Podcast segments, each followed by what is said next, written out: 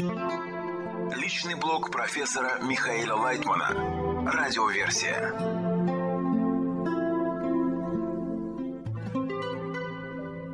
Материалы персонального блога Михаила Лайтмана от 21 февраля 2024 года. Признаки продвижения. Вопрос. По каким признакам мы можем понять, что продвигаемся? Ответ. По мере того, как вы приближаетесь к центру творения, вы начинаете больше понимать, больше ощущать, больше раскрывать все мироздание. Оно становится вам близким, и у вас появляется больше понимания духовных сил, понимания Творца. Вы должны искать и стараться найти, каким образом вы можете стать ближе к Творцу. Из урока по статье из книги Шамати 19 февраля 2024 года. Радиоверсия. Распахнуть душу. Вопрос. От чего зависит, что кто-то достигает результата с помощью работы, а кто-то с помощью молитвы? Ответ. Это зависит от многих причин. От состояния человека, от его души, от того, как он связан с другими. Вопрос. Что значит правильная реакция на постоянное пробуждение Творцом? Ответ. Вы должны чувствовать, что готовы распахнуть душу перед Творцом – и желаете быть в контакте с Ним. Ведь тем, что вы стремитесь достичь цели творения, вы наполняете его. А милость Творца выражается в том, что Он помогает вам. Из урока по статье из книги Шамати 19 февраля 2024 года. Радиоверсия. Молитва – это усилие. Вопрос. Какой должна быть молитва, чтобы человек получил милость Творца? Ответ. Молитва должна быть исходящей из сердца. Реплика. Но мы всегда молимся из сердца. Ответ. Вот это всегда все и убивает. Качество молитвы зависит только от вашего сердца. От того, задумываетесь ли вы над тем, как обратиться к Творцу. Молитва – это усилие. Но смотря, когда и в чем. Из урока по статье из книги Шамати 19 февраля 2024 года. Радиоверсия. Когда Творец отдаляется? Вопрос. Иногда кажется, что ты приложил много усилий, а Творец, наоборот, отдаляется от тебя. О чем это говорит? О том, что Творец хочет, чтобы ты приложил больше усилий? Или, может быть, усилия неправильные? Ответ – нет. У Творца есть такие действия, которые подобны движению убегающего оленя. Как сказано, подобен мой возлюбленный оленю. Нам кажется, что Творец убегает от нас, но это похоже на то, как олень убегает от охотника и оборачивается назад, чтобы увидеть, гонится за ним охотник или нет. Из урока по статье из книги Шамати 19 февраля 2024 года. Радиоверсия. Оценка относительно Творца. Вопрос. Когда человек находится в состоянии подъема, поднимается к связи с товарищами и должен передать это объединение Творцу, то это значит, что он как бы возвращается к своим воспоминаниям, к своему падению, к его оценке. Как из этого состояния он производит анализ? Ответ. Так он же не падает в это состояние. Он как будто проверяет это состояние, исходя из настоящего ощущения – насколько он в падении или в подъеме относительно Творца. Он как бы добавляет к этой просьбе свои килим, а дальше Творец показывает ему, где он сейчас находится. Вопрос. Выходит, что в результате урока нужно прийти к выводу, что моя обязанность анализировать, в какую сторону направлены мои чувства. Ответ. Твои чувства должны быть направлены только на Творца, через товарищей. Из урока по статье Рабаша 12 февраля 2024 года. Радиоверсия. Пожертвовать всем, что мешает связи с Творцом. Вопрос. Эгоизм растет, и это остро ощущается. Такое впечатление, что мы не видим возможность скрепиться над ним, а наоборот, каждый ищет удобное место спрятаться от него. Как донести десятки, что нам нужен не комфорт, а усилия против эгоизма. Ведь нам становится очень тяжело. Ответ. Вам становится тяжело, потому что вы не работаете над связью между собой. Но как только вы достигнете ее, то сразу почувствуете, что ваша связь может быть основана лишь на том, что каждый жертвует всем, что мешает вашему единению с товарищами и с Творцом. При этом вам не обязательно ощущать большое отчаяние.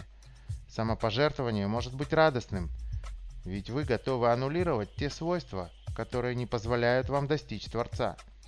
Более того, выполняя это действие, вы получаете энергию света Хасадим, который дает вам силы. Из урока по статье из книги Шамати 18 февраля 2024 года. Радиоверсия. Чтобы не исчез духовный сосуд. Вопрос. О каких усилиях говорится, когда идет речь о построении кли, духовного сосуда? Ответ. Мы должны построить кли для всей десятки, чтобы всем вместе поместиться в него и обратиться к Творцу. Это можно сделать только за счет объединения. Вопрос. Сказано, что если не приложил нужную меру усилий, то кли исчезнет. Что это значит? Ведь мы знаем, что в духовном ничего не исчезает. Ответ. От человека ускользает обращение к Творцу, желание сблизиться с Ним, стремление объединиться с товарищами, собрать их всех вместе. Все это может исчезнуть. Вопрос. Но в любом случае человек не может потерять это навсегда. Все равно Творец приведет его к тому, чтобы он приобрел это кли. Ответ. В итоге, конечно, но неизвестно как и когда. Из урока по статье из книги Шамати 19 февраля 2024 года. Радиоверсия. Куда нас вынесет река жизни? Реплика. Роман спрашивает. Я регулярно смотрю ваши передачи.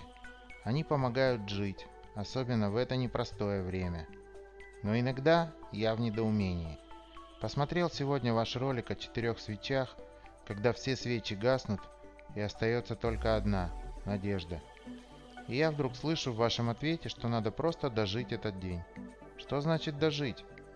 Сейчас сами понимаете, не просто ни с работой, ни с деньгами, ни с жизнью этой. И возраст уже не тот, и болезни. Так что же стоит за этой фразой, которую вы повторяете? Надо дожить. Ответ. Надо плыть по жизни. Как будто ты в лодке, в реке, и она тебя куда-то несет. Не на камни, не на водопады, а просто течение несет. Вот так надо нам все-таки смотреть на жизнь. А что еще я могу посоветовать людям, которые живут в наше время? Надо просто плыть. Вопрос. И при этом я знаю, есть течение и есть лодка? Ответ. Есть течение, есть лодка, есть я в лодке. И я должен согласиться с тем, что я плыву по течению. Против течения я не могу плыть. Куда-то выбраться из этой реки я не смогу. Единственное, что я могу, это согласиться с тем, куда меня несет течение. Вопрос. Кому направлен этот ответ? Ответ. Себе в первую очередь. Так человек должен понять. Вопрос. В этой лодке плывут и мои товарищи? Ответ. Если так говорить, то да.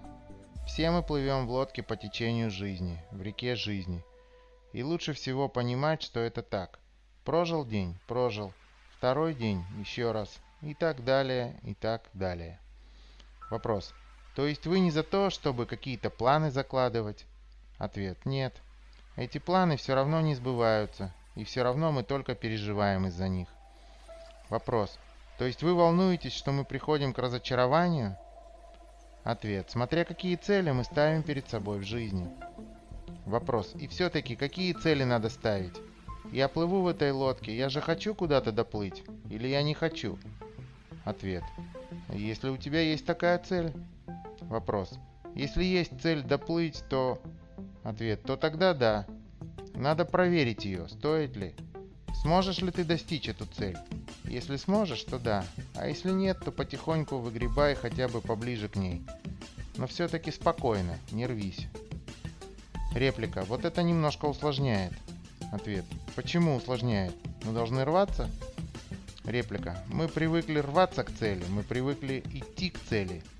Ответ. Я не думаю, что в наше время это разумно. Есть периоды, которые несут тебя и все.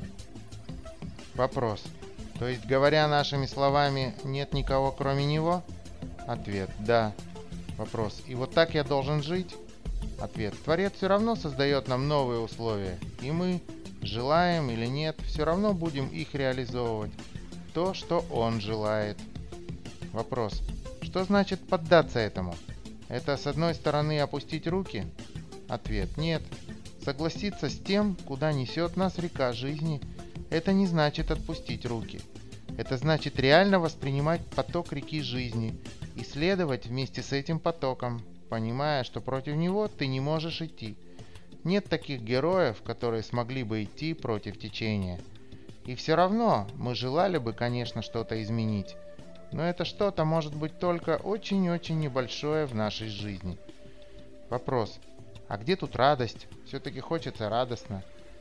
Ответ. Радость, она не в созидании того, что я сейчас бросаюсь в воду и начинаю перекрывать реку и так далее. Радость она в том, что я нахожу в моем обычном простом жизненном пути особые точки движения и стараюсь двигаться по ним. Вопрос. Что вы имеете в виду? Особые точки – это радостные точки? Вы это хотите сказать? Ответ. Они радостные или нерадостные, все равно мы их должны пройти. Поэтому нам надо принимать жизнь более как течение. Вопрос все-таки отмениться, поддаться ему, вот так? Ответ. Если ты не отменяешься, это все равно ничего не значит. Вопрос. А то, что мы привыкли и получали в этом радость, плыть против течения, допустим, идти против природы? Ответ. Это твое внутреннее ощущение. На самом деле, все равно никто против идти не может. Вопрос. Мы не раз повторяем с вами, что природа человека, она эгоистическая. А человек так или иначе должен подняться над своей природой. Вы можете это связать? Ответ – да. Подняться над своей природой – это именно осознать, что ты все равно плывешь по течению реки. И все равно ты хотел бы, может быть, из нее и выбраться, но ты даже не знаешь, куда и как. И кто тебя там ждет на берегу, если ты вдруг появишься из-под воды со своей лодкой и так далее. Так что я не знаю, разумно ли это. Вопрос. Надо ли знать или хотя бы предчувствовать, что там ждет в конце? Все-таки реки впадают в море. Ответ. Надо выбрать себе цель, которая кажется реальной и которая находится в соответствии с твоими задатками, и пытаться как-то ее достичь. То есть мы должны где-то понять, что мы оставляем реку жизни, выбираемся из нее и снова как-то плывем дальше. Вопрос. То есть эти столбики каких-то остановок должны быть по пути? Ответ – да, но откровенно говоря, в итоге все равно человек, хотя он в течение жизни желает быть революционером каким-то в чем-то и так далее, но в итоге он соглашается с тем, что это жизнь, и она кончается смертью. И далее, что есть, то есть. Реплика. Не очень оптимистично, конечно, это звучит. Ответ. Почему не очень оптимистично? Реплика. Все-таки хочется ставить такие цели, чтобы не то что победить смерть, но хотя бы внутренне, в себе ее, как-то знаете. Ответ. Наоборот. Когда ты с этим соглашаешься, у тебя появляется особое спокойствие и особое восприятие жизни. И ты воспринимаешь ее реально. Я не говорю о смерти. Я говорю о том, что это течение ты просто реально воспринимаешь. Вопрос. И все-таки я еще раз спрошу. Если в этой лодке сидят те, кто занимаются, например, нашей наукой, и уже, допустим, немало лет, его поведение таким же должно быть, как вы считаете? Ответ. Его поведение должно быть таким, каким он, как всякий человек, стремится к цели. Реплика. То есть, если цель подняться над своей природой... Ответ. Если цель подняться над своей природой, то она находится с тобой же в лодке – ты не должен никуда прыгать и плыть к берегу. Ты не должен кричать «Эй, кто там на берегу?» Может быть, есть кто-то. Ты ничего не должен звать к себе. Это все зависит от твоего настроения, твоего отношения к тому, что ты проплываешь.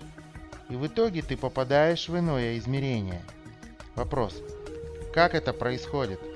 Как меня вытаскивают из моей природы? Вот я просто плыву в лодке. Со мной наша идея. Ответ. Тебя не вытаскивают, ты никуда не выходишь. Просто та иллюзия, в которой ты существовал, потихоньку сменяется другой, третий и так далее. Реплика. И я уже не обращаю внимания, как Рома тут пишет, что жизнь тяжелая, возраст, болезни. Ответ. Нет, нет, нет. Это меня уже не интересует. Я уже думаю о том, как я это проживу спокойно и далее войду в новую жизнь. Вопрос. Как над этим быть? Над этой жизнью, которая давлеет, над болезнями, страданиями? Ответ. Самое лучшее – отдаться этому и не сопротивляться. Потому что сопротивление ничего не даст, мы это знаем. Все вокруг нас проходят такие этапы и заканчивают одинаково. Доброжелательно относиться как к жизни, так и к смерти. Вопрос. И это называется также относиться к Творцу? Ответ. Да согласиться с Ним, с тем, что Он совершил, сделал над нами, поставил нас в определенные рамки и дал нам такой вектор развития. Вопрос. А когда говорится, что у каждого свой путь, что имеется в виду?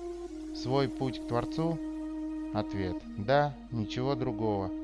И особенно нового здесь ничего нет, кроме как относительно человека. Вопрос. То есть у каждого человека свой путь к Творцу? Ответ. Да. Если человек это поймет, то это и называется, что он приобрел мудрость.